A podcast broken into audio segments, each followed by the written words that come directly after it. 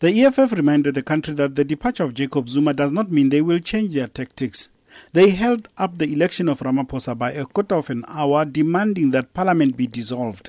Party leader Julius Malema. When the Constitutional Court says we failed as parliament to execute our responsibility, they include all of us here. And therefore, no one should emerge from amongst us to stand for position of uh, a president. We strongly feel that we must dissolve the fifth parliament, then go to the elections. And if Honorable people are not Malema, scared, You are out of order. If people are not scared, let's go to the on elections. matter. I've already let's not that make matter. some elite pact arrangement here. In the end, Chief Justice Mogoeng Mogoeng took over the proceedings and continued to read former President Zuma's letter of resignation to the Speaker. This serves to inform you that I have tendered my resignation as the President of the Republic of South Africa as per the attached Presidential Act. I would like to take this opportunity to thank you, all members of Parliament, and the public at large for giving me an opportunity to lead this country from 2009. Yours sincerely, Mr. Jacob Gedleyihlekisa Zuma, President of the Republic of South Africa. When it was time for nominations, Ramaphosa was the only candidate and was duly elected as announced by the Chief Justice. In terms of item 5 of part A of schedule 3 to the Constitution, I declare the Honorable Matamela Cyril Ramaphosa duly elected President of the Republic of South Africa. Opposition parties welcomed his election but warned that he would be watched closely.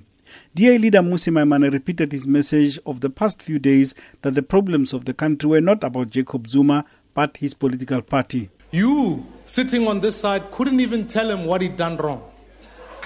And I want to remind you what he's done wrong. It's thanks to this opposition party that, in fact, we laid charges against him for corruption. We ensured that he accounted on Nkandla, which you removed. We moved motions of no confidence, which you voted in defense of. And therefore, ladies and gentlemen, we don't have a Jacob Zuma problem, we have an ANC problem. The FP's Narend Singh reminded the new president of the expectations before him. You will get rid of the scourge of corruption. You will inspire hope in all South Africans and international investors. You will remove from your cabinet all those who are allegedly involved in state capture and incompetent ministers. You will appoint a head of the NPA sooner rather than later. You will visit state owned enterprises and change boards and change leadership of state owned enterprises to make them organs of development in our country. UDM President Bantu Holomisa said opposition parties should be congratulated for the role they played in bringing about change. I wish to acknowledge and congratulate the determination, selflessness, and courageous decision and actions by opposition parties, citizens of South Africa, notwithstanding the provocative and setbacks from the governing party through our collective actions.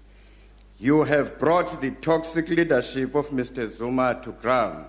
ANC Chief Whip Jackson Mthembu told the House of Ramaphosa's commitment to serving the people. In this president of the African National Congress, Comrade Cyril Ramaphosa, we have a leader who, in his DNA, will at all times and has at all times been of service to our people.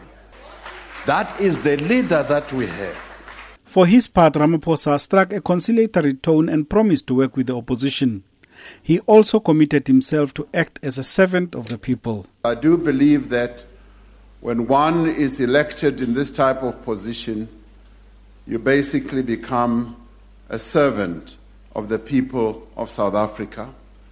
And I'll seek to execute that task with humility, with faithfulness, and with dignity as well. That is what I will seek to do. But he also undertook to make sure that he chooses a cabinet that will be up to the task of taking the country forward. Yes, Reverend Meshoe, We will pay heed to the advice that you're giving that we should choose a great team. That's precisely what our people deserve to have a team that will work for their interest, in their interests. And also that all of us, it does not only behove on the president, but all of us should be able to work and lead our people with great courage.